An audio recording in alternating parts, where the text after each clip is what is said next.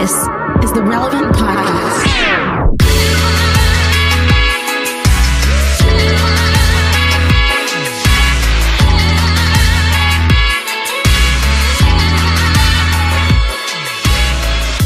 It's Friday, July 23rd, 2021, and it's the Relevant Podcast. Here in Orlando, I'm your host, Cameron Strang. Stop laughing at my voice. Joining me from Loverland, Virginia, it's Jesse Carey. Hello, hello. From Austin, Texas, authors, podcasters, speaker extraordinaire, Jamie Ivey. Hey, guys. And from Nashville, Tennessee, artist, producer, mogul, Derek Minor. What's happening, everybody? Hey, I just want to say before we start this that Cameron sounds like a pack of Marlboros. Hey, first of all. Like, who's the new host? Yeah.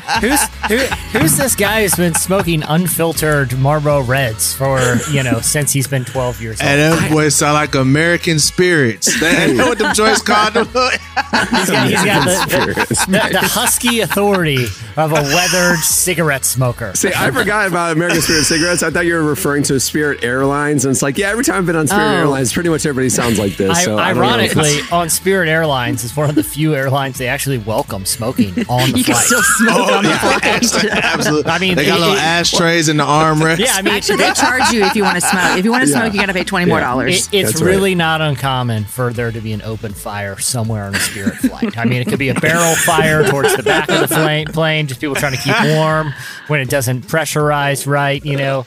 People bring their own hibachis on there because they're sure not serving food on long flights. Yeah. It's pretty fast and loose up there. I think Spirit Airlines should just get rid of the seats altogether and just pile people in and be like, look, when we get there, you guys just, we're going to shut the door. Yeah. Just bring your own seat. People are bringing those pop-up chairs that they take the Little League games and stuff. They're just like stuff. Just make it like, just Spirit should just throw in the towel and be like, listen, we're trying to come to their level like other airlines. It's not happening. Why don't we just set our own level where it's basically the parking lot of a college game day recording where it's like first come gets the good seats, right? The earlier you show, the better your little pop-up area is, but that's the vibe here. Bring your own cooler. Does it come with that random drunk guy that no one knows how they got into your tailgate? You're like, wait, who are you? Like, who brought you here? And he's like tossing the football. He's having the time of his life. That guy's on the most Spirit. He has two first names, like Aaron John or something like that. Yeah. John David. That guy hasn't got off the flight in months. He's just been on like a months-long bender, just puddle jumping from city to city, just having a ball. This is a free idea, Spirit. Take us up on it. Take it up. So I don't know why my voice sounds like this, but this is how it sounds after a Magic game usually. Like the next morning I wake up from all the heckling and stuff. And so I really was thinking this morning, like, was I yelling last night? I can't think of why I Were you I heckling like at this. The basketball game? I mean, you weren't there, man, but at the TV? Heckling from his couch. Here's the thing. I don't get worked up about sports if it's not my team playing, you know? So I'm like, I'm watching it as an interested bystander, but I don't know what happened. I don't know. So, well, maybe I'm just it's Olympics. The Olympics kick off today and it's going to be sports nonstop for the next 2 weeks. Obscure sports that all of a sudden I'm interested in for a day and a half. So maybe that's good. My voice is ready. Speaking of obscure sports, last week, Jesse, I thought of you because I turned on the old ESPN on a slow day. And what do you know? We watched a cornhole tournament, and it's pretty compelling, all my boys were like, "I could do this! Like this is so easy! I could do this!" And I was like, "Okay, all right, you and Jesse Carey gonna form a team." That's right. Did I tell you guys when I was watching it? I googled one of the dudes on there, and I was like, "I just wonder how you get into this." The guy went to my high school. He was local. So I was like, this is unbelievable. I was watching it on ESPN, and the dude who was just slinging bags up there, I was like, I got to find this guy. So I Googled him. I was like, wait, he's from our town? And then I started Googling more. I was like, he went to my high school? And I looked him up on like Facebook. I was like, I'm friends with like half of his friends. And then I saw that our local paper did a story on him. And I was like, well, I wonder how you get to be a professional cornhole player. He was like, I just hang out at bars playing cornhole and thought I was pretty good. So, there we go. Proud of that guy. They truly live in the dream. He did it. He did his thing. Hey, you know what I just realized? Next week, the podcast, we're only going to have 3 online Skype channels because Derek will be here in my studio with me. Isn't it next week? Yeah. Wow. Yeah. Absolutely. I was wondering, I'm like, do I need to bring my setup or is Cameron? I got a setup. We're good. I you know what I'm saying. All right, how long are you going to be in Orlando for, Derek? A week. All right, so are you guys doing the Disney thing?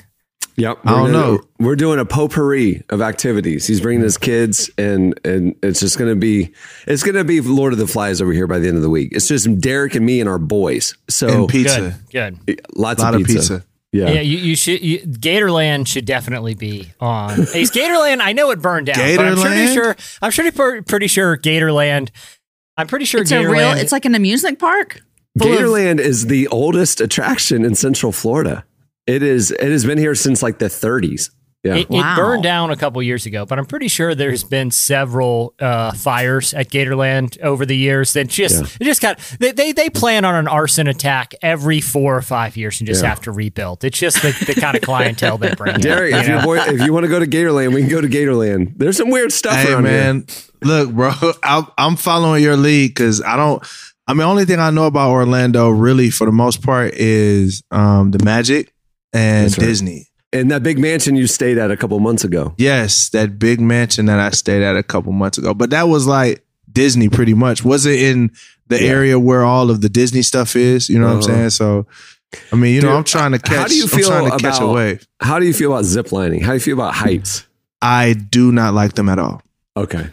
But Cameron, you already got him to climb a mountain this summer. Surely you could put him on a zip line. Nope. No, I tell you, listen, so I take that back. You know what? I have been ziplining and it was the worst experience of my life because one day I was in a very extremely frustrated time. Like I was just driving and I think I was actually in Florida. I don't know if I was in Orlando or where I was at, but I was in Florida. I was driving and I think I might've been headed back from a show or something. And I saw something that says zipline. So I was like, you know what? I'm going to do something fun. You know what? I'm going to do something dangerous. I'm going to hop on this zipline, right? So I'm thinking, you're just going to climb up a ladder and you're just going to zipline down. Right. This was not a zipline like that. This was an obstacle course. Yeah. So you got to go climb on ladders that are shaky and then you climbing up the side of trees. This thing took an hour. I'm like, man, I'm thinking it's going to be 15 minutes. I'm going to just... you know, swing down with my legs flailing in the air. And no, it's an obstacle course. So y'all, if it's an obstacle course zip line, then the answer is absolutely no. I noticed when I dropped you off at the mansion that you guys were adjacent to a huge zip line course place. I thought maybe. And there was a ton of black people there and ain't nobody noticed it because we just blocked that mug out of our head. Like we just don't do that. You know? Can I make a suggestion?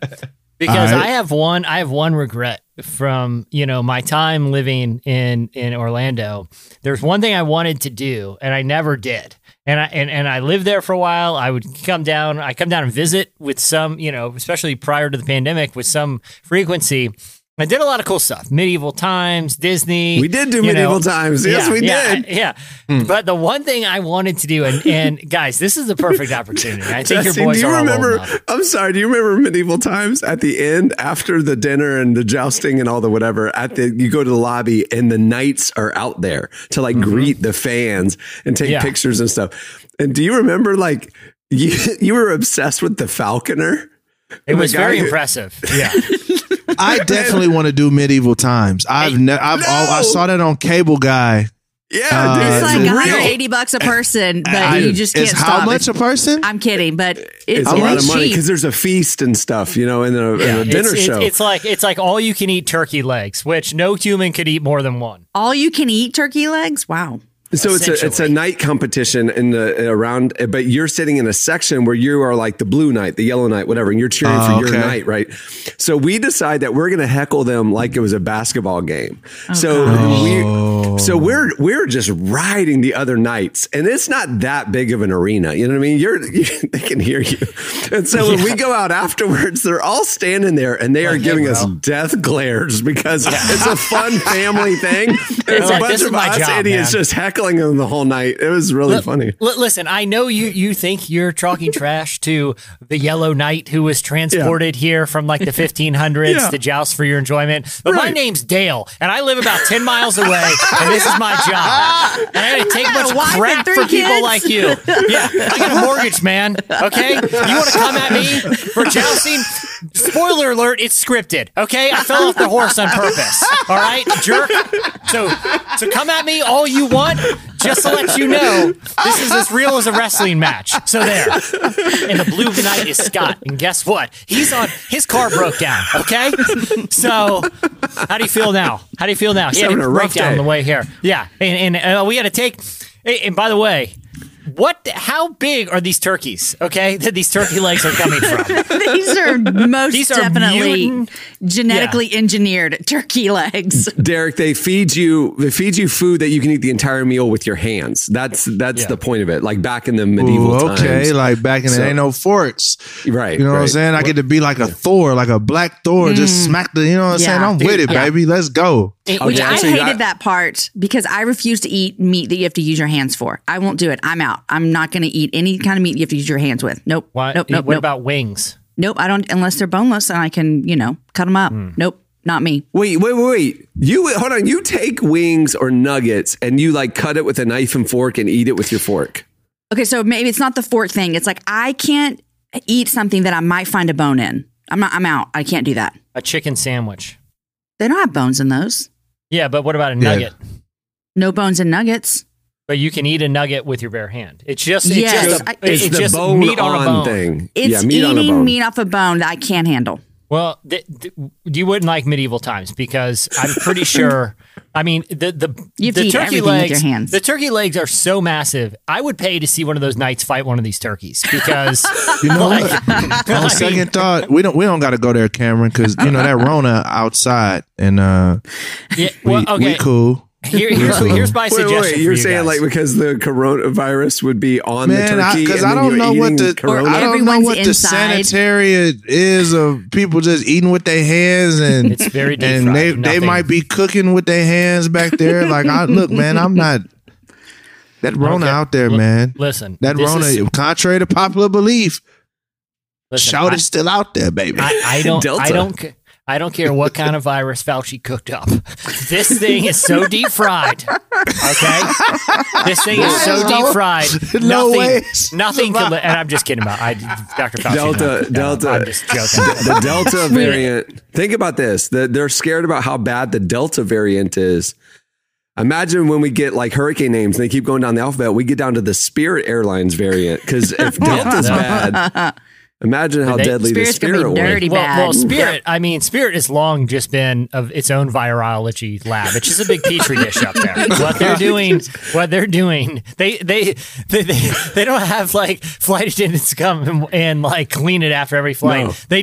They do what they call the monthly hose down, which is exactly what it sounds like. Yep. And then they just get the new passengers in it. But I do have one suggestion for you guys, and this is a deep regret I have from all my time visiting. Oh yeah, back to that. Yeah. Is that I've always wanted to go to a murder mystery theater, and like these dinner theaters. I know they have them down there. Oh yeah, but it's like a dinner theater, and someone in the dinner party, is mysteriously dies, and everyone works together. This is pre-escape room mystery solving, collectively. But what I want you guys to do is after the first person drops dead, I want you guys to wait about 10 minutes and one of you guys has to pretend to die right in the middle. And suddenly it's like a double improvise and mess up their script. Yep, exactly. Yeah, okay. I'm dying too. The same murderer. Oh, no. It was he, and then just die. And then just just see where it goes that night, guys. Not gonna lie, me and my wife, that was one of our favorite things to do. Really? Murder mystery theater? We used to do murder mystery theaters all the time. Awesome? Matter of fact, I actually won like actor of the time or whatever. I got a little certificate. Dude, so, for real? That is awesome. No, I kid you not. I actually have the certificate upstairs right now. Like, I'm very proud of it. I'm not even... It's next to your Grammys, I hope. Like, this is same level. I won this Grammy for production with the prayer. I won this for actually some lyrics I wrote. This one here is an award. I pretended to be stabbed by an old widow during a murder mystery. A plot twist. It was actually the maid. So, you know, sold it. I had to spend the whole evening lying on the floor. All those canned sides that they put out on that buffet, man, it was great. Do you go to those with strangers, or is this like a bunch of friends go so you know each other? Nah, it would just be me and my wife. Like that would literally be our little date night for the 6 months because I was so broke. So we go do like a little dinner theater, and you have an entertainment with theater, and then like you had a food, and it was cool. Yeah, like we would do it. It was fun. How many people? Is it like a Kobe Steakhouse where like you're kind of doing this journey with like 10 other people? Or is it they had us at different tables, and I haven't done it in a long time, but I remember our table would probably seat like six, and then maybe it was like four or five tables. Like, okay, got it. Yeah, so it's two of you and four other people that you don't know, and you're a team. Yeah, absolutely. Oh, okay. Yep. See, I think Jesse, but the thing is, you got to go to one of these by yourself.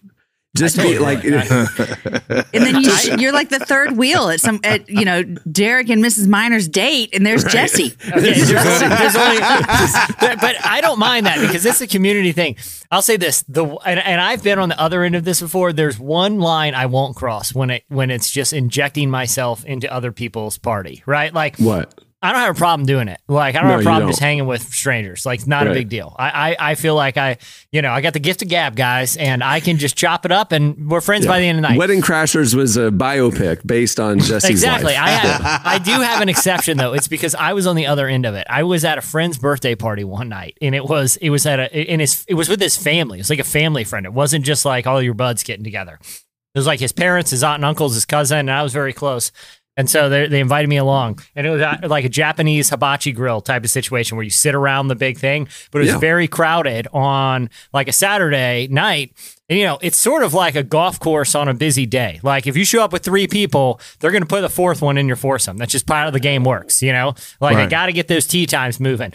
Same thing with the hibachi grill. You're sitting all around, and there's one guy that just came in by himself for dinner that night. They're not going to shut down a whole grill for this guy to have dinner by himself, have a private performance. They just put him into our table. So literally the entire hibachi table is friends and family celebrating this one person's birthday, and it's just one rando guy, you know? And it's like, it was so awkward that it was like, even for me who loves awkwardness, that's the one scenario where I just don't feel like I'd be comfortable is being the one guy at somebody else's hibachi table. Well, we have a great show in store for you today. Coming up later, one of our favorite comedians, he has melted the internet in the last year and a half. KevOnStage is joining us. That's going to be fun.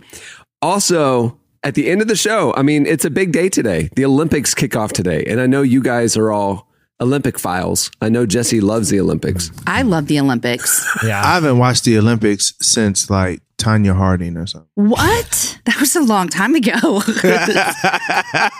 I don't even know if I was alive when Tanya. At least the Winter Olympics has pretty novel competitions, right? Like, oh, it's kind of cool to see someone jump off a huge ramp on skis. I would never do that. Yeah. Summer Olympics has too many that just people running or swimming in a straight line. Like, not interested. Like, that is straight line. It's going to be way better this year. They got this new person. The pool to be like a lazy river where they have to like go around curves. Hey, that might actually be kind of fire though. Yeah, there's like a water slide halfway through. It's way. I mean, there's like a blob. You got to find a partner to push you off. Yeah, that'd be fun. Into like Double Dare or something on Nickelodeon. It's going to be the most competitive year ever, and it's like cool. So people are swimming or running in a straight line, imperceivably faster than they were last year. Cool. Well, I can't wait. You really compelled me that 0.06 speed that they increased since last year is really gonna make all the difference this year. I'm just no thanks. Here's an idea. Murder mystery is part of the Olympics. Why don't we do that as a game? I would watch that. Jamie, real quick, you had a hibachi take. Oh. I don't want to miss this. Yeah. So we took my son to a hibachi grill just like you were with your friends. And so it was my family of six. And then there was this couple that were sitting with us. You talked about when it got weird. Here's when it got weird. We're singing Happy Birthday to my son. The random woman is videoing our whole family sing Happy Birthday to him.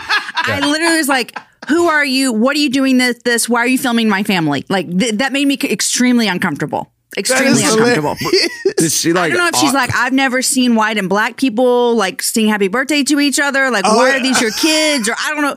It was weird.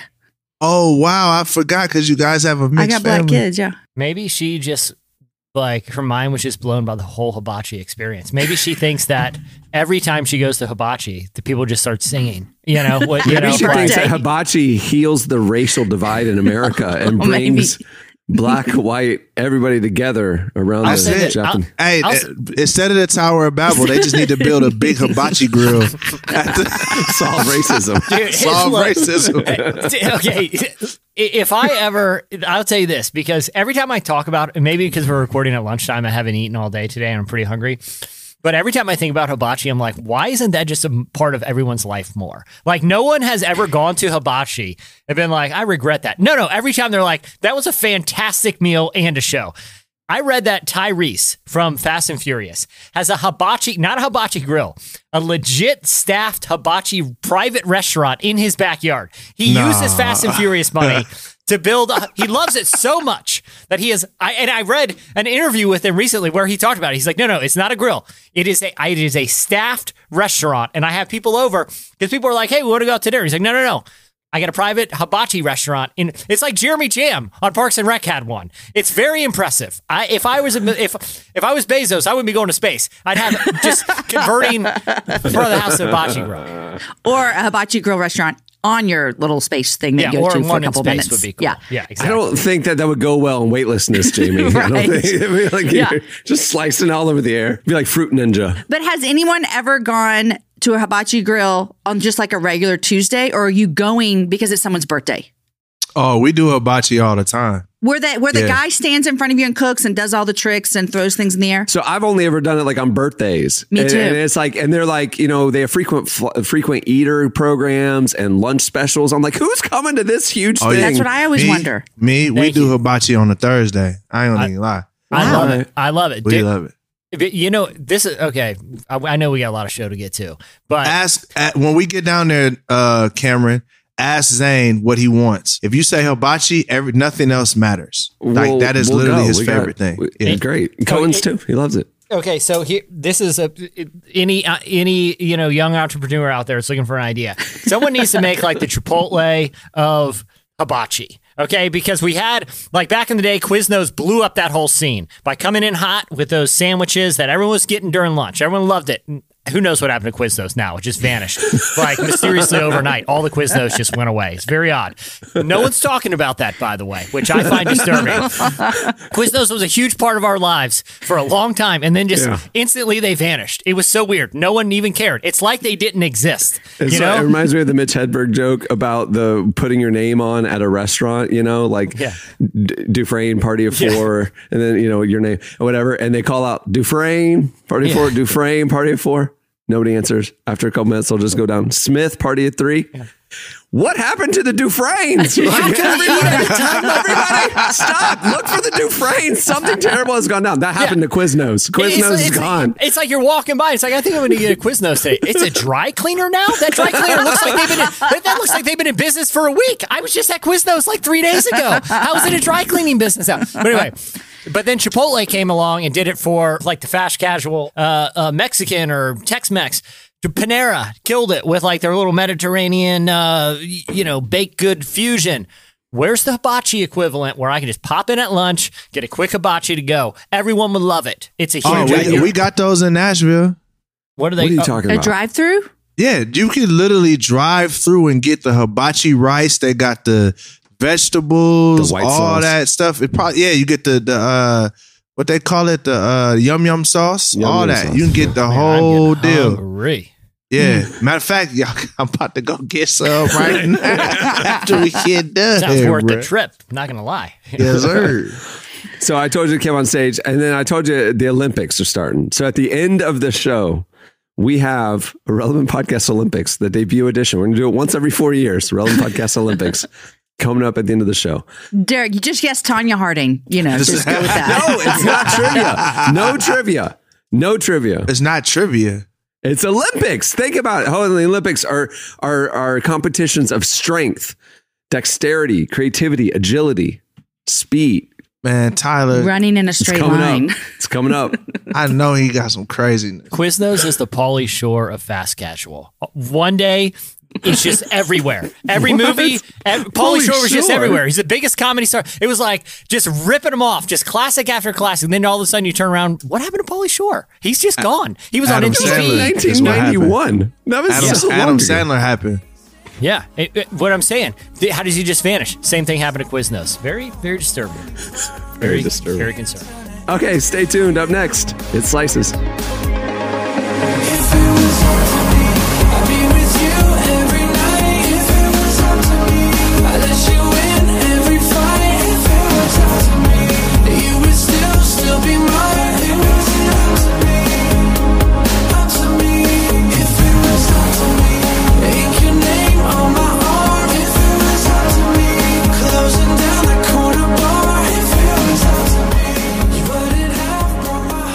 You're listening to Laney.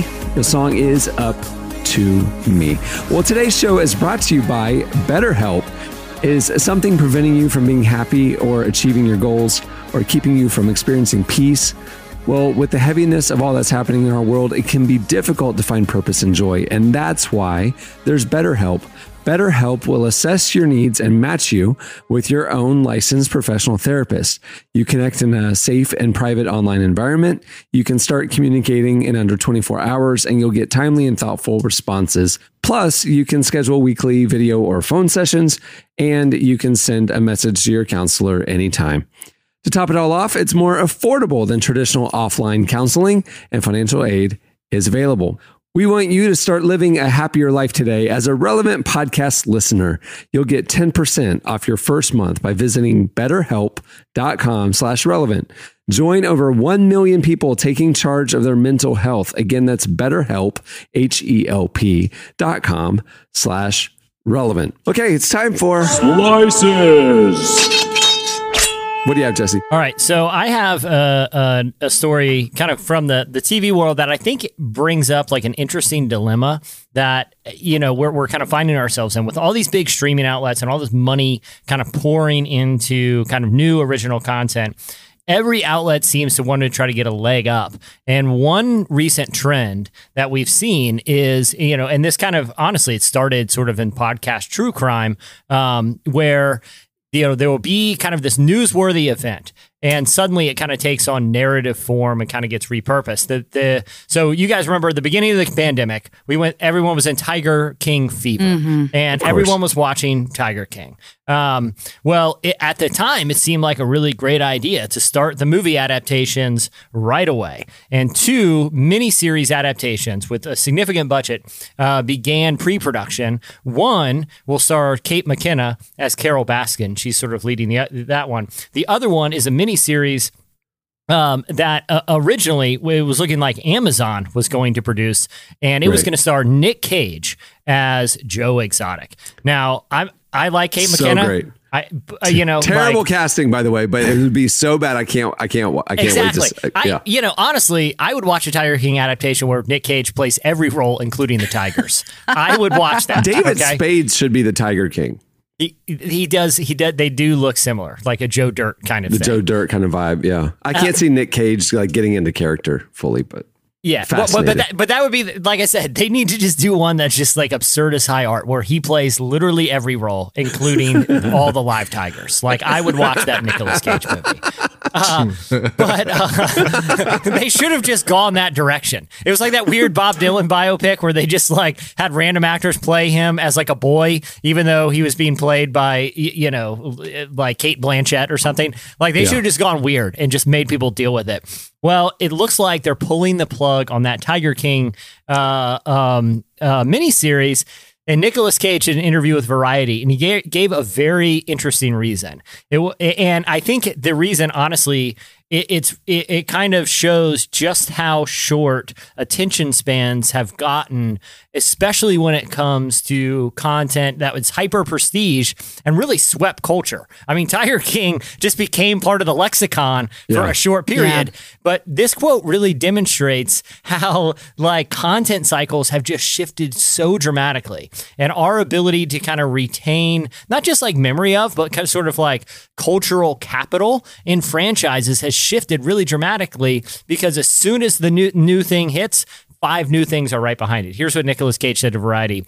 We should clear the record. I read two excellent scripts, which I did think were excellent, but I think Amazon ultimately felt like it was material that had become past tense because it took so long for it to come together. In reality, in entertainment, it's been a year. That's not that long for it to come together. They felt at one point it was lightning in a bottle, but that point has since faded into the distance and it's no longer relevant. To me, this is really fascinating because it wasn't that long ago when something newsworthy would happen and, you know, the movie version would be 3 or 4 years down the road and people would still care. Clint Eastwood, the latter half of his career was American Sniper or, you know, some of these ripped from the headlines. You also saw it with Tom Hanks with Captain Phillips or, you know, the kind of string of 9/11 movies. You know, there used to be this cultural attention span where something newsworthy could kind of capture just the interest of the content consuming public, and they would have patience for it to be told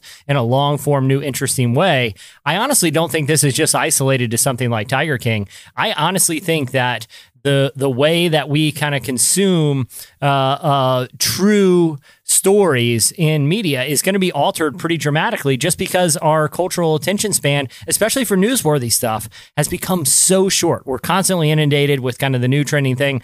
I kind of think, honestly, the only way this is going to work going forward is like, well, like, remember that this is a deep reference, but when Arrested Development, they did like scandal makers, like the Bluth family story, and they made like a mini series as the scandal was playing out. I honestly think that's the only way this is going to work anymore, because I don't think people really have the attention to go revisit, you know, rip from the headline stuff anymore. But guys, I mean, we're not talking about 9/11. We're not talking about like pirates hijacking a boat. We're talking about a weird guy with a tiger farm. Like, so it's like I kind of see why the world kind of moved on, because I honestly feel like Tiger King was just our cuffing season. You ever heard of cuffing season? So cuffing season is like you're with a person just because it's cold, and you know what I'm saying. Like it's just like Tiger King was a moment of convenience for us. Like we were locked down, there was nothing else to do, and there's this weird thing about this guy with the tiger and his battle with Carole Baskin. You know what I mean? I don't like, so I don't know, man. I honestly, like, looking back, I think Tiger King is one of those moments where it's like, dang, I can't believe we dated that person. You know what I'm saying? Like, I don't know if it was, I can't believe that became a cultural moment. Like it didn't really feel that deep in hindsight. Okay. Oh, you know what I mean? I might be a little bit. You might be right. On it, though. Have we considered this though? You know, when you're going to break up with somebody and you don't want to hurt their feelings, so you're like, hey, it's not you, it's me. You know what I mean? It's like you pity the person. You're like, you don't want to hurt them more than you need to. Right. Have we considered the fact that they started shooting this and the people behind the scenes who thought it was a great idea, a marketable idea to cast Nicolas Cage in this role? Hey, you gonna get off Nicolas Cage, bro. Nicolas Cage is the greatest actor of our time, bro. Starting to see what Nick Cage is doing to the role. And they're just like, you know what? We got to pull the plug on this thing. This is horrible. Who's going to tell him? I ain't going to tell him. How about this? Well, see, the headlines have moved on and we've decided to, it's not you, it's us. Well, it's interesting you say that, because that happens to Nick. Seth Rogen just released this like memoir where he just told, and it's great because it just tells like awkward stories from interacting with weird people in Hollywood. Like it's not a traditional memoir, like he really dishes. But he's got this great anecdote about two different occasions where he was invited to meetings with Nicolas Cage. One was like a formal meeting, one was a dinner. And both times, Nicolas Cage just used the meeting and like the setup of, hey, let's talk about some roles, to kind of accuse Seth Rogen of stealing some of Nicolas Cage's ideas. And when Seth Rogen denied it, Nicolas Cage would just get up without saying anything, even at a dinner or a business meeting, and just walk away. And Seth Rogen's like, here's the thing. I feel like this happens to Nicolas Cage a lot. He gets burned by Hollywood people, and he has just learned to not deal with the conflict or awkwardness. He was like, I never even knew it's possible to deal with a tense situation by just standing up and walking away and never addressing it. Mad respect to Nick Cage, but I think it does validate that theory, Cameron. Yeah, it's like, oh, this is bad, but I don't want to be the one to tell him. Yeah. So now he's doing a press tour. Like, I was great. So the situation is that y'all aren't interested anymore. So, oh well. Nicolas Cage is the greatest actor of our time. Oh, come on. Oh my word. All right, what do you have, Jamie? All right, we're doing Olympics, right? So I think we should bring Olympics stories every single week until the Olympics are over. Okay, so Norway's handball team. Jess, you think you could be on the handball team? I don't even handball's no joke. If I had to reconstruct the handball game in my mind, I don't even know what it would look like. I know it looks like racquetball. It's with the bare hand. But the answer is of course, yes, Jamie. With 2 weeks, with 2 weeks of casual training, I could easily play. For the Norwegian team. He'll scan the rule book the first week. And I'll watch a couple YouTube videos, get that cool glove, you know? Yeah. Well, Norway's handball team has been fined because they didn't want to play in bikinis. Oh, wow. You heard me. Correct. So the European Handball Federation has thrown the book at the Norway's women's team because of improper clothing. And the improper clothing was wearing shorts instead of the regulation bikini bottoms. This is true. For handball. Mm-hmm. So they were all... I'm literally fact-checking you because I... You think I'm wrong? No. I scanned the headline and saw the word beach in the headline. So I thought it was the beach volleyball team took this stand and it was that. But it's Norway's women's beach handball team. You're right. I don't see the word beach anywhere in my article. There's a whole bunch of articles. What's beach handball? I don't even know how you play handball. We got regular handball and now we do it on a beach. It's on sand. It's on a sand course. You can see the picture right there. Maybe I don't understand what handball is. Women's beach handball team fined for wearing shorts instead of a traditional like bathing suit beach outfit. So it's like the difference between like indoor volleyball and beach volleyball. They have beach handball apparently. Okay. Doesn't make sense to me at all. Do the guys have to wear? It still doesn't make any sense. Do the men's team have to wear Speedos? No, the men's team can actually play in shorts. So that's what they're supposed to look like.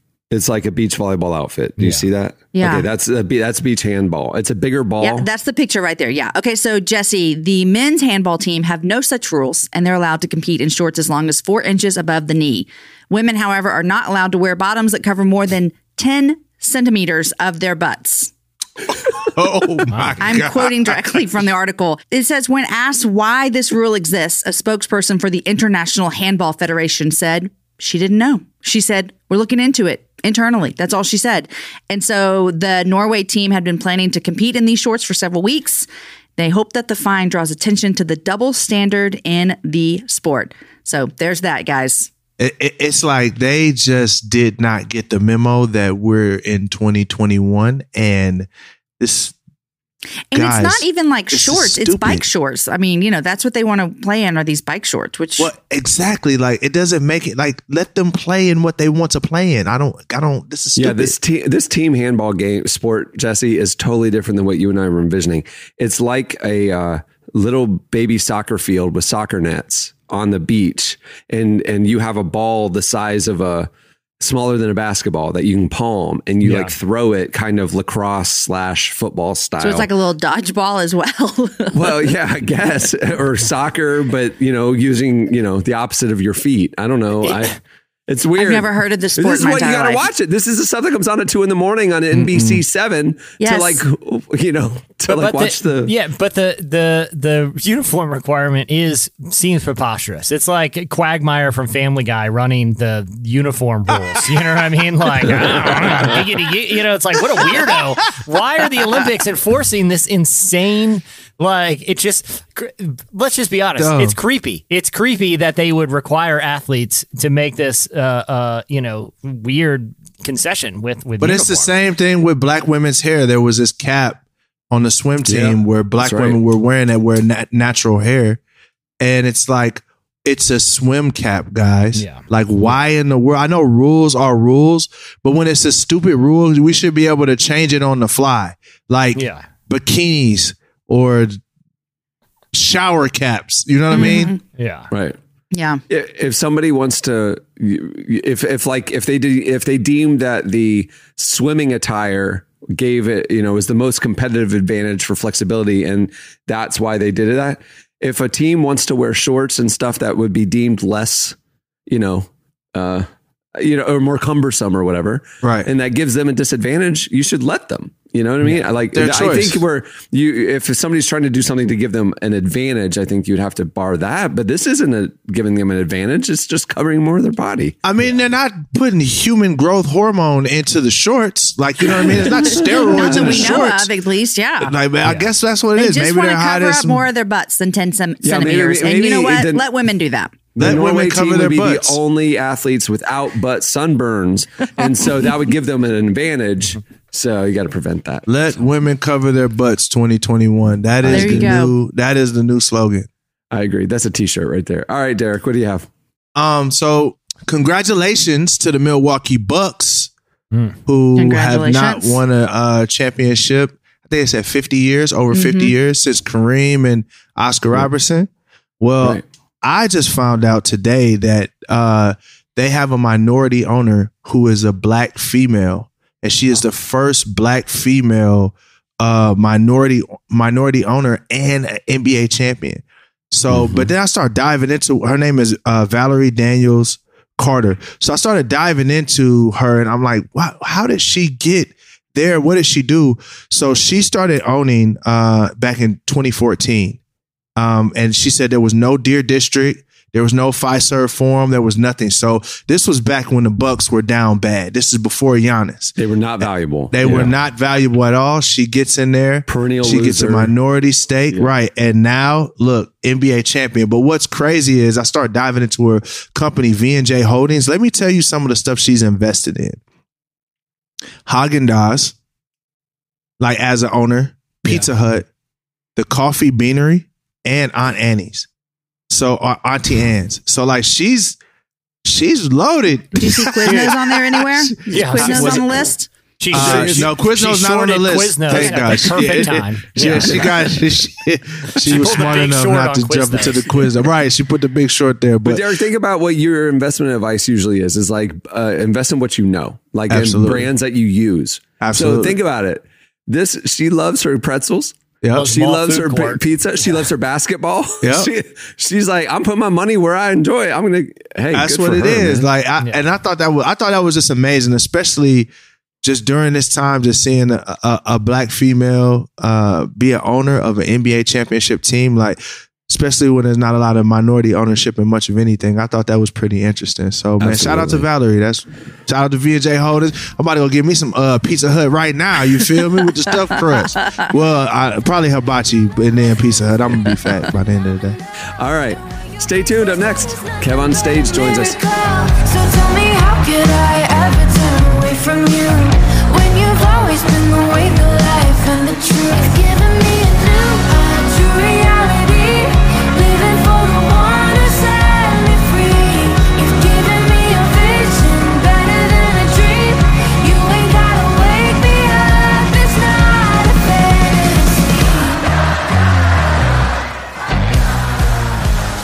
You're listening to Hillsong Young and Free. The song is Phenomena . It's their new single that is blowing up on the worship scene. Well, today's show is also brought to you by WeShare. I know we're all tired of the rising costs of healthcare. That's why we're so happy to share a little bit about WeShare. WeShare is a health sharing program powered by UHSM, who you know, a Christian health sharing ministry. Health sharing is not insurance. These programs are member-based fellowships where faithful people exercise their right to take charge of their own healthcare. Learn more about how WeShare is restoring faith in healthcare at weshare.org. That's WESHARE.org. I can tell you right now, they're awesome. Well, our guest today is Kev on Stage. He's made quite a name for himself on social media, creating hilarious content that blends faith, family, and overall relatable life situations. Now, while social media is his main platform, he's also written, directed, and produced for TV and film. He's helped grow a media company that's produced some pretty entertaining podcasts, and he helped create the Real Comedians of Social Media Worldwide Tour. He owns his own soundstage. He has a subscription service for original content. Man is a mogul, and he's absolutely hilarious. We sat down with him to talk about his success on social media and what sets him apart from other comedians. Here's part of our conversation with Kev on Stage.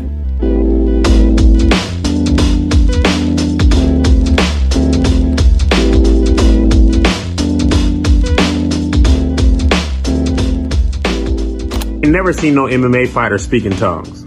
It was a grind to get here, but here you are. How you feeling? First, I gotta give a shout out and talk to my God first before I even talk to man. Secondly, I'm feeling great, man. That was good, clean tongue. And he got hands? Come on, man. You don't want to see that, man. He speak to God in public. He talking about fighting principalities. You here trying to punch me? I'm sending angels down. Do you think that as you've, because it's been kind of interesting to watch your career grow, because it's growing in this way that a lot of people who are known for being funny on social is growing, and you're expanding in some really fun and really exciting ways. But it kind of feels to me like in a lot of ways you're in uncharted territory. I can't think of anybody who's ever quite had the exact same career path that you have, but I might be off there. Maybe you know about something that I don't. I think there's elements of what I'm doing that's been done before, but not quite exactly the same way. I feel like, now it's extenuating circumstances. I want to make creative stuff. I want to make movie quality stuff, but I'm not really in Hollywood like that. Yeah. So what are my options? I want to make TV shows. But again, I went and tried to pitch them. Like, I want people to know, I tried to play the game the way the game was designed. I had zero success. So I'm like, okay, well, shoot, I'll make it myself then. So, in that sense, like Issa Rae, she had Awkward Black Girl, so she made that. Sure. And then she's blossomed like crazy into traditional media. You know, she's a star. She's a star, but she's not still the same star she was. She's a traditional bona fide Hollywood star now. Yeah. Whereas I am still largely unknown in Hollywood, but largely known on social media, on the internet.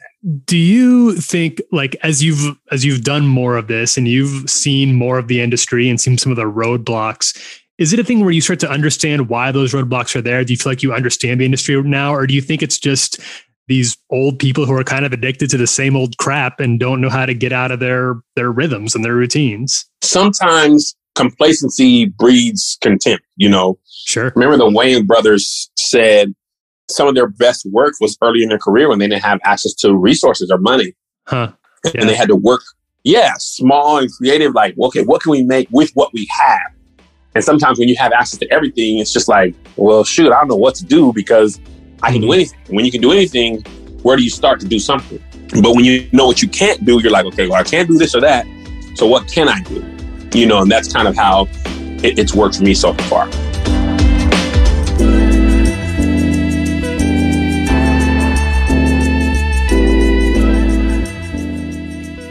Captain's log.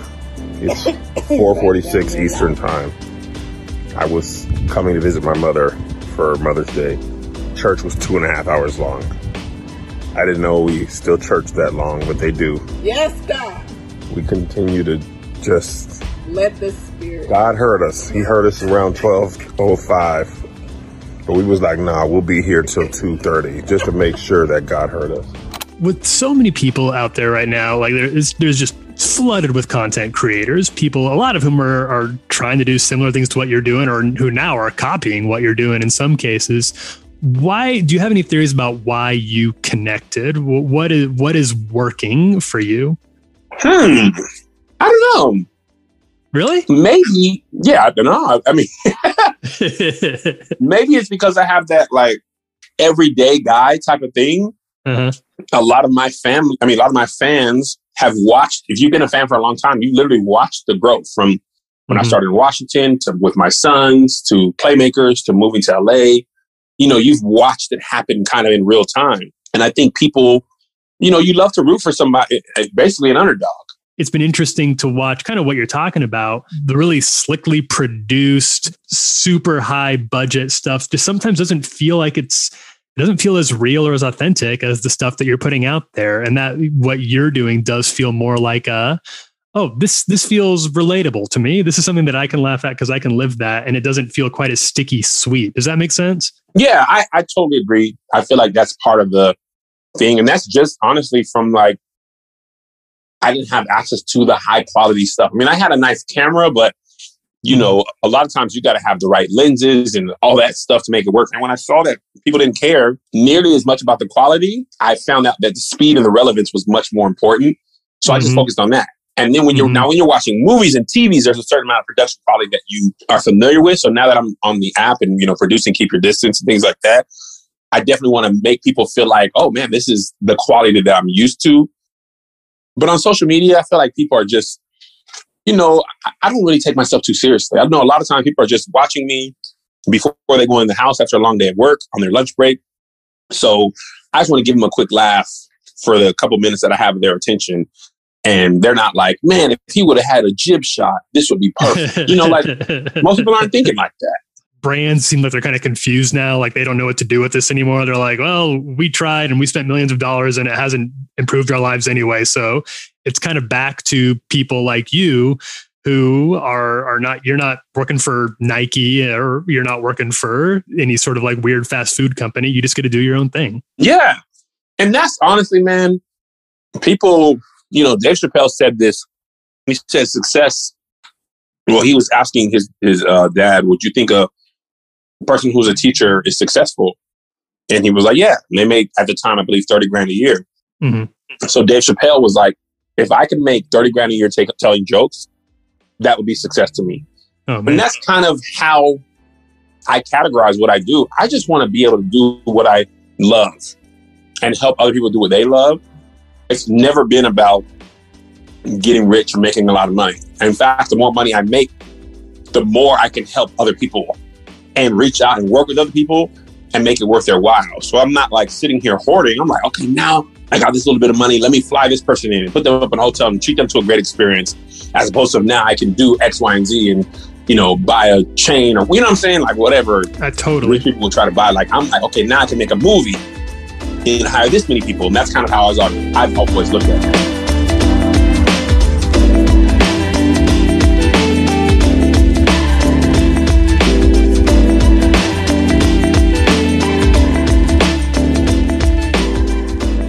Was Kev on Stage. Do yourself a favor and follow that man on Instagram and Twitter. It is a good follow.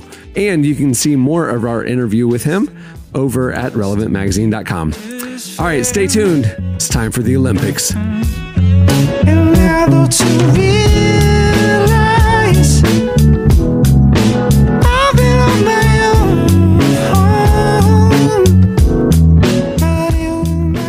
This week on Relevant Recommends, we're talking about White Lotus, Mike White's new HBO Max series, about the staff and the guests at a fancy Hawaii resort, and how no attempt at the perfect getaway is truly perfect. Read all about it at relevantmagazine.com. Ooh,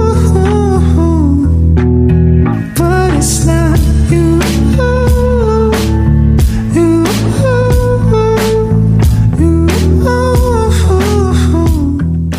You're listening to Chet Faker. The song is It's Not You. Well, today's episode is brought to you by podcast creation platform Anchor.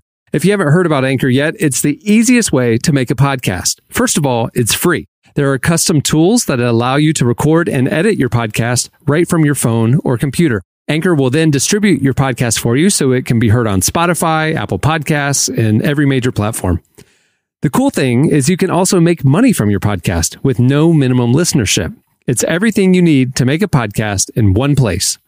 Download the free Anchor app or go to anchor.fm to get started. Okay, it is time for the Relevant Podcast Olympic Games.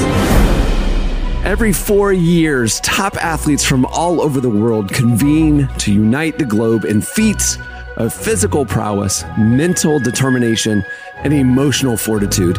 We on the Relevant Podcast also believe in unifying the globe in our own way, which is why we will be bringing you the inaugural Relevant Podcast Olympic Games.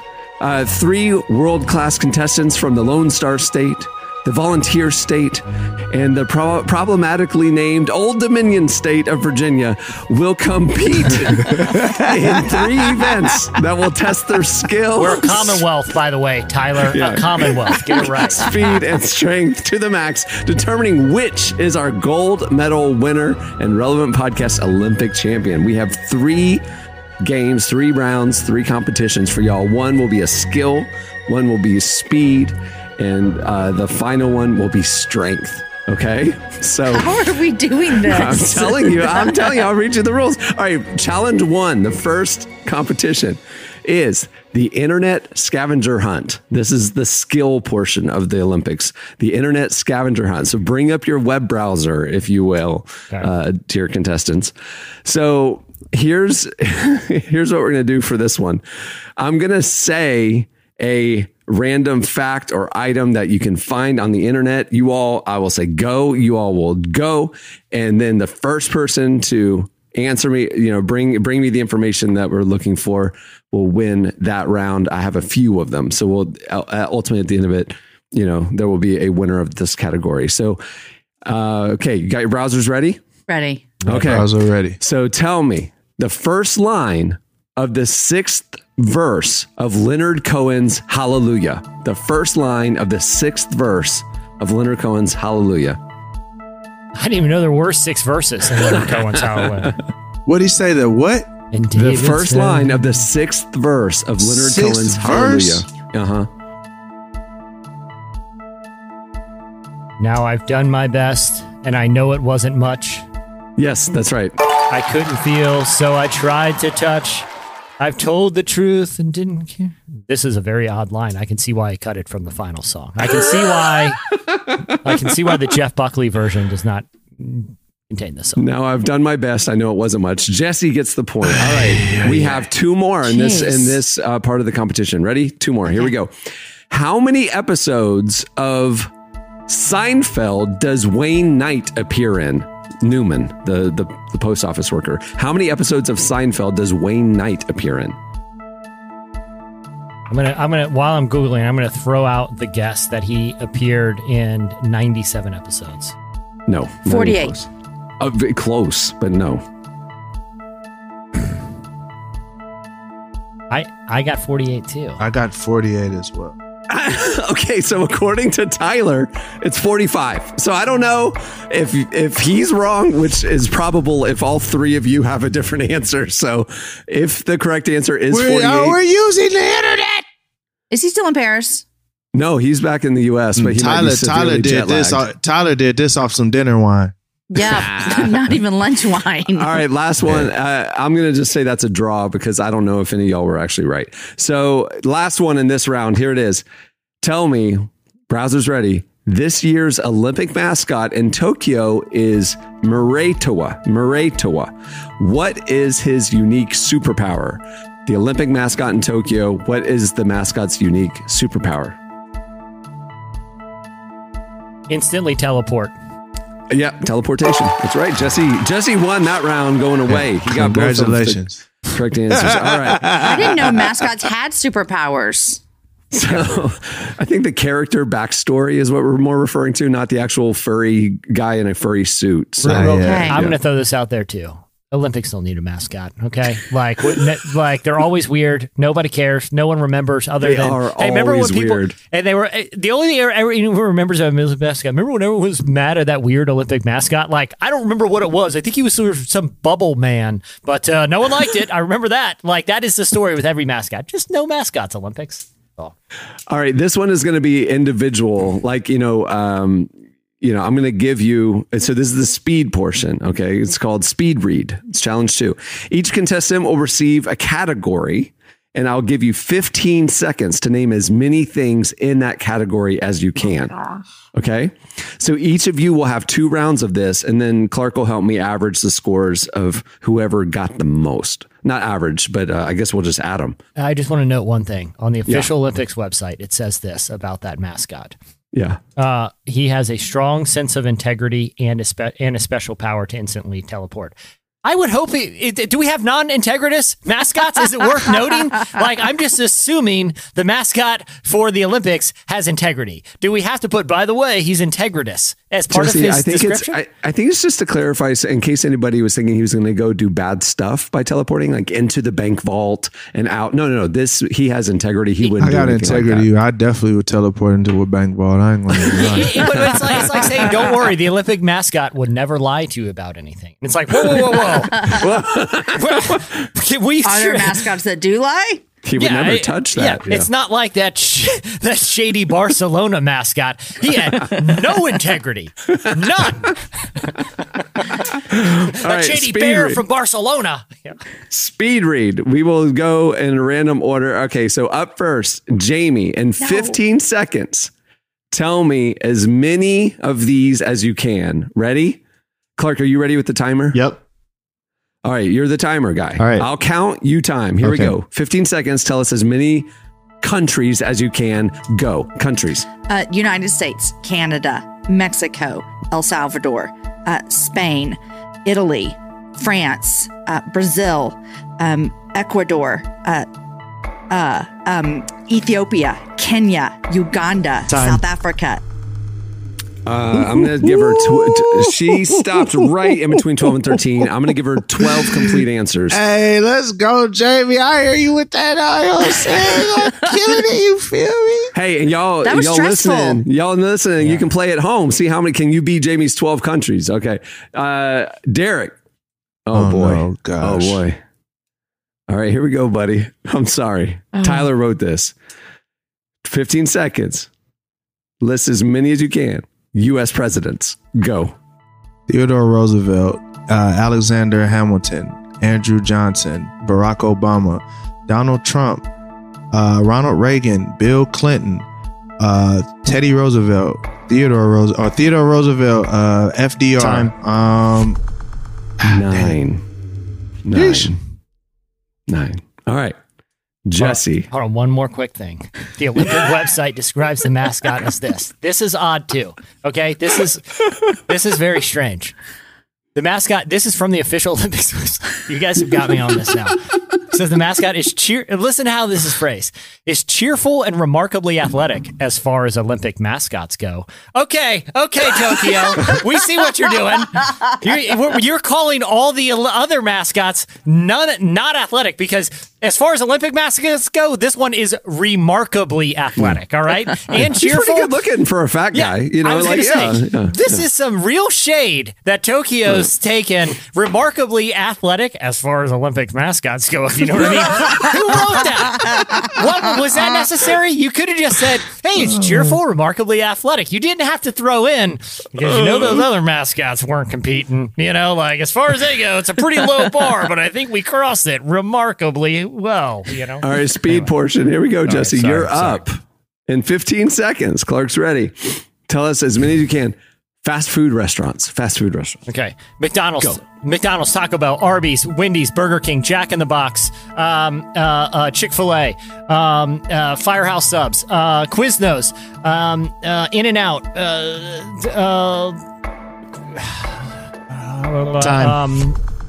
Dairy Queen. Does Quiznos count? You just said they don't exist anymore. Hold on.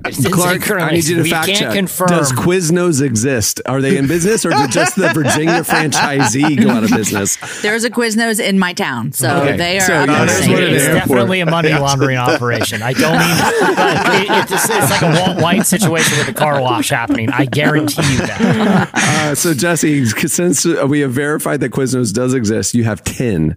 So right now, Jamie's in the lead with 12. Jesse's got 10 and Derek's got 9. Okay, Jamie, you're up. Speed round again? Speed portion. This is speed read. Exact same thing, just a different topic. Here you go. 15 seconds. Clark, you ready? Mm-hmm. Jamie, cartoon characters. Go. Mickey Mouse, Minnie Mouse, Pluto, Daffy Duck, Yosemite Sam, Goofy,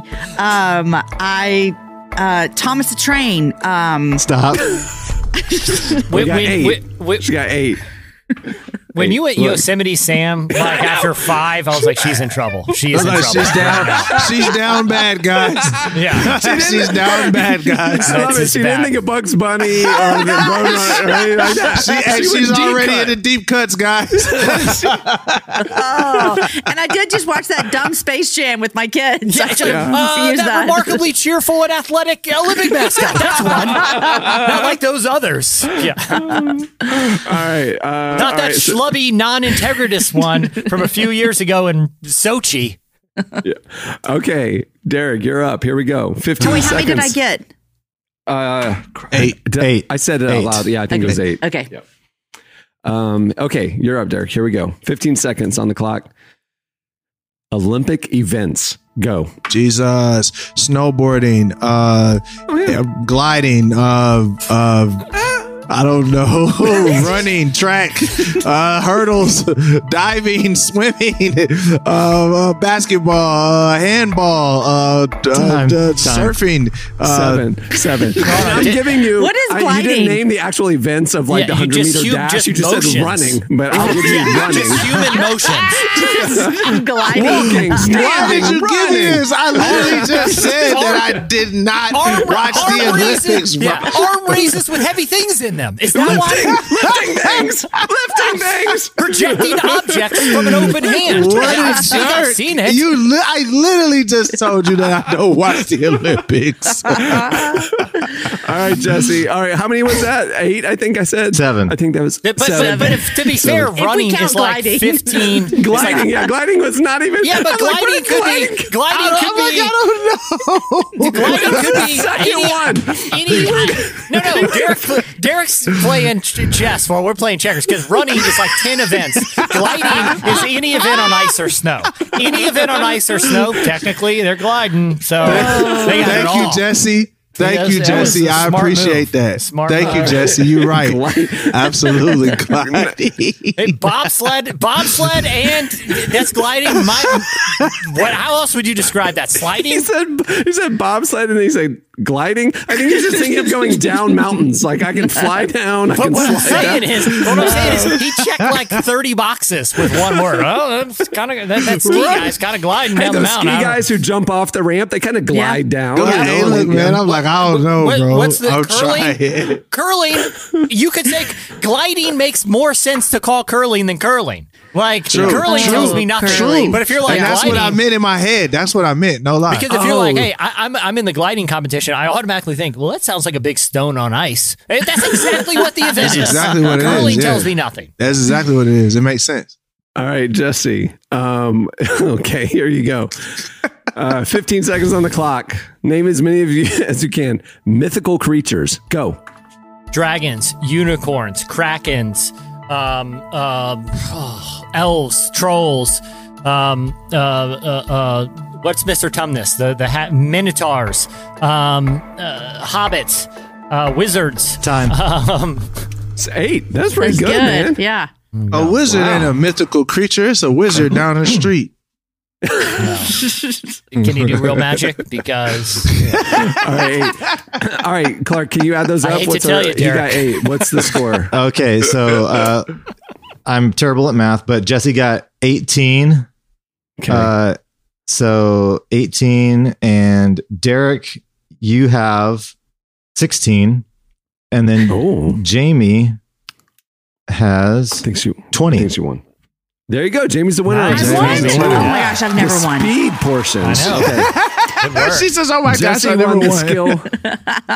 Jesse won the skill portion, and Jamie won the speed portion. So Derek, it's up to you, man. This is the strength portion. Hey, look, bro. I'm gonna let y'all know I'm probably finna lose, but let's go. Okay, so it's called Screaming Viking, and this is the final Olympic sport. Oh, I know I'm gonna lose. Screaming Viking. I will name an item, and each of you must do your best impersonation of that item. I will then judge you, rank you, score you based on your performance, closeness to the actual item, and this is key, enthusiasm. So, you know, in like figure skating and gymnastics, floor routines, there's a lot of factors. It's not just technical. It's also creativity. It's also, you know, when the judge is over, okay? Theatrics. Whoever has the highest score will win. Now, you will both have you'll both have three opportunities. So it'll be three scores added up. Clark, help me out with that. Okay, here we go. Derek, you're up first. Here's what we want to hear. A power lifter doing his heaviest deadlift yet. Go. You ready? Yeah. All right. I've never seen powerlifting before, but here, let me go.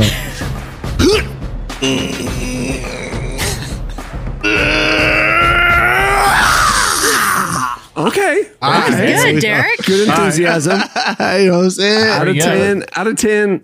I'm going to go 7.8 on that. You suck. I think we got some room. Wow. All right. I'm not going to be like the NBA dunk competition guys who's just throwing out 10s left and right. Yeah. You got to start somewhere. The next thing you know, Blake Griffin's jumping over a Kia and everyone acts like it's all cool. It's like, okay, it's a Kia. It's not that big. All right. Like there's guys at my rec center that I'm pretty confident can do that. Let's slow down. Let's slow down the fan parade here. Throw 360 in there, then we can talk. All right, go ahead. All right. Jesse, you're up. Here we go. All right. Screaming Viking. A pole vaulter setting a new Olympic record. Now, remember, the pole vault starts and they run holding the javelin stick or whatever. So you got the full thing. The pole vaulter setting a new Olympic record. Go ahead. Hadouken! No, I'll just tell you that. I mean, honestly, who knows? And then they fling their body up. Okay, go ahead. Ready? Running, pole vaulter. Everyone's watching. Oh my gosh. Here we go. Oh, I'm not going to make it. Oh, I made it. That's even surprised me. All right. Jesse. Very chatty pole vaulter. Riddled with anxiety. Judges are deliberating. 7.2. Oh, man. You got some ground to make up. All right, Jay, you're up. Here we go.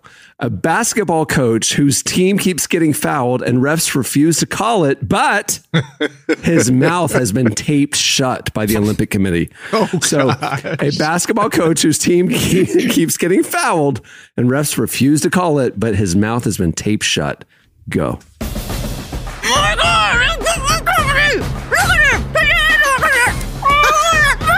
Oh, did she slap him?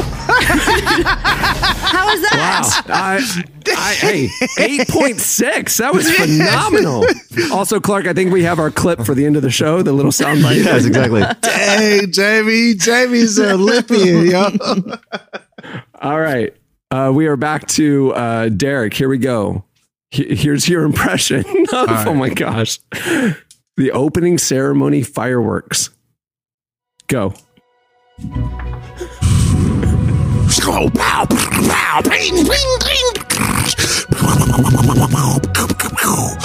finale.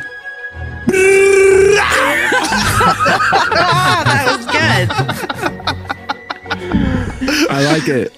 I'm going 8.7 on that one. We're stepping it up. All right.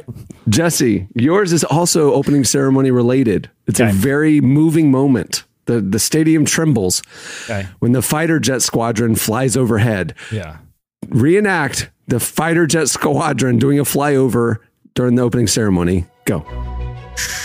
We're approaching the stadium. Well, would you look down there? There's the mascot.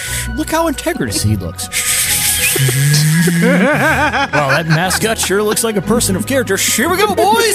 Split up. Wow, I'm very impressed by that mascot's sense of integrity about this whole situation. All right, boys, take these Blue Angels and let's land them. This is stupid. 4.6. 4.6. Come on! What? That was a masterpiece. All right. That was a masterpiece. Okay, let's see. Jamie, you're up. Ready? Uh-huh. Oh my gosh. Okay, here we go. The Olympic theme. Go. what that means. Cover them butts. Yeah. Here we go. At the Olympics, we exist for all athletes to come together to live. It's a song. It's a song. I was giving you your motto. Lyrics. No, that's a motto. This is a theme. I'll sing it. Okay. Oh, this is embarrassing. I can't sing. I'm tone deaf. Like, what is NBC going to play when they go to commercial? What's that soaring, inspiring music? Now, do you just hum the melody or do you tell us the actual lyrics of the song? That's the question. The Olympics exists to bring communities together, where if you want to wear bike shorts or bikinis, you can do it all here in Tokyo. Those are the lyrics. Those are the lyrics. Okay, what's the tune? So what do we hear? I can't, Cameron. I can't do tunes. I don't know how to do any kind of musical. Just put it to a melody, you know? You want me to give you a beat or something? Yes, absolutely. That was Jingle Bells. Yeah, it was Jingle Bells. In case you didn't know. Jamie! I take my low score. Jamie. What did Jesse just get? He got a 4.6 and you got a 3.8. I'm very sorry. Oh my gosh. Okay. I'm very sorry. Oh, what? No, we got one more round. One more round. No, we got one more round. One more round. Yep. Here we go. Derek, you're up. Oh, I want to do it. A punching bag getting worked over by a champion boxer. A punching bag getting worked over by a champion boxer. Go.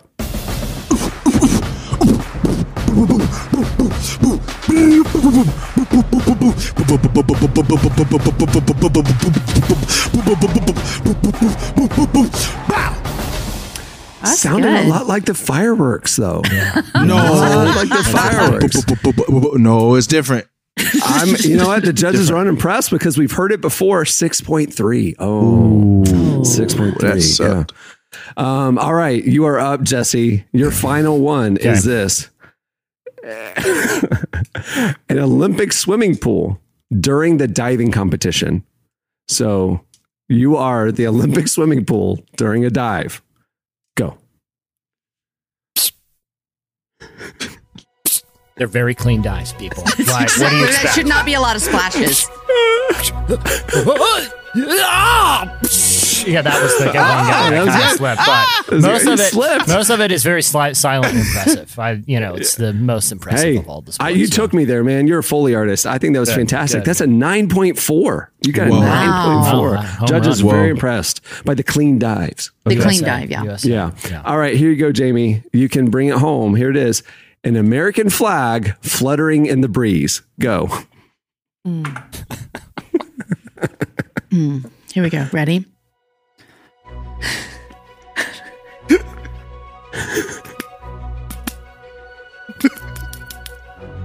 Oh, wow.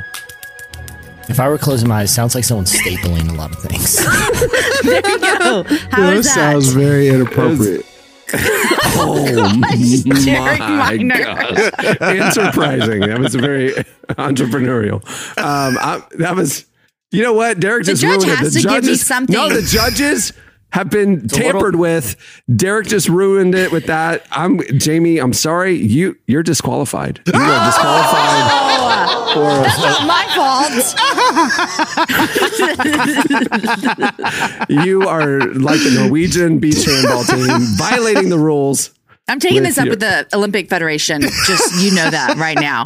You're going to get a letter from my lawyer. To be fair, it was a little fleshy sounding to be a fly.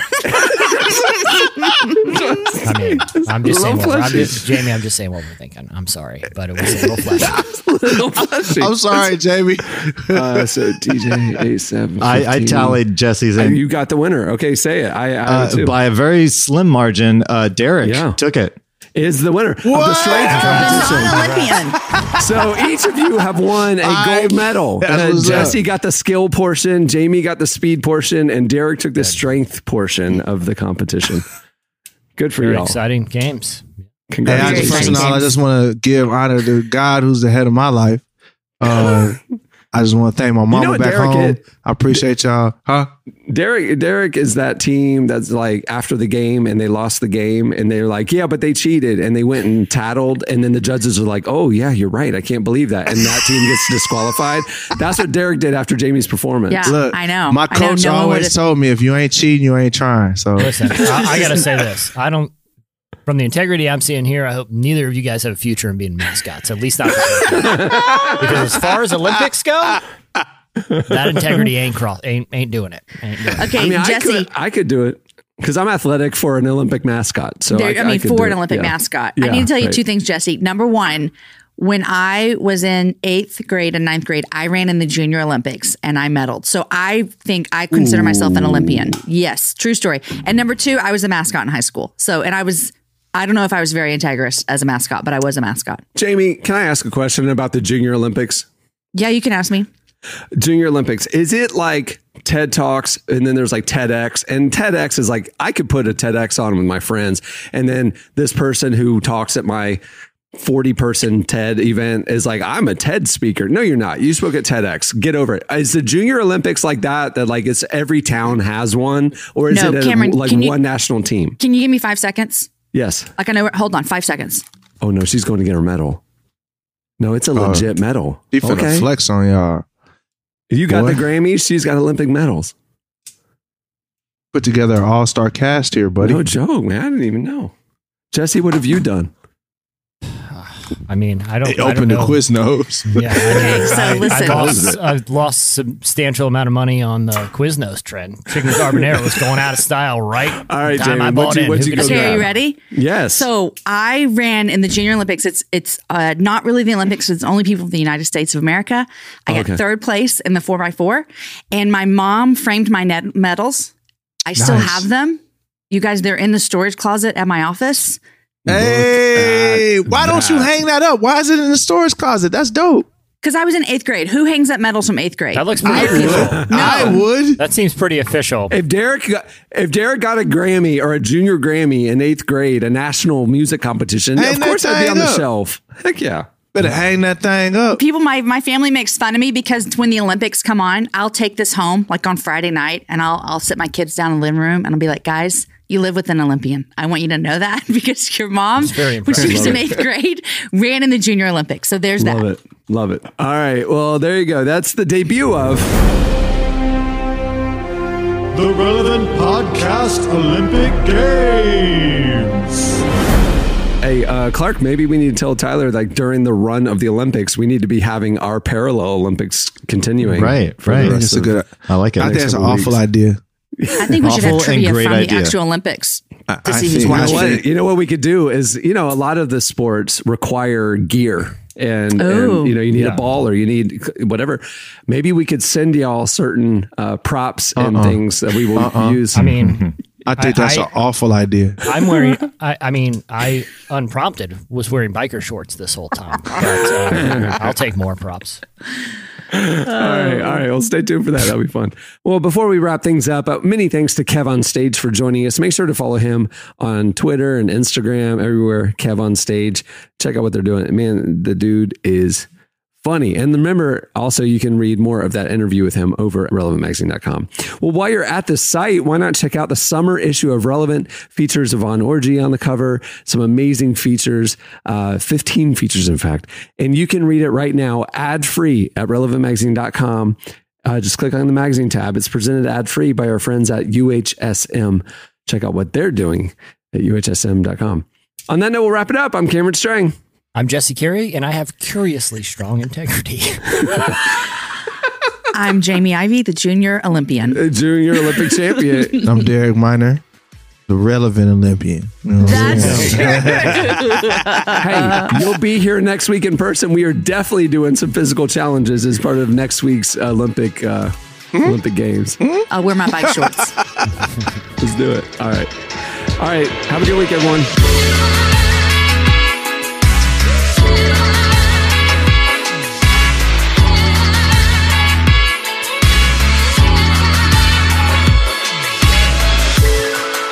Thanks for listening to the Relevant Podcast. Check out our features, interviews, and news updates every day at relevantmagazine.com. And make sure to follow Relevant on Facebook, Twitter, and Instagram for the latest. For more great podcasts, browse the shows on the Relevant Podcast Network, which you can find at our site. And while you're there, don't miss the all-new era of Relevant Magazine. A new issue releases every other month at relevantmagazine.com.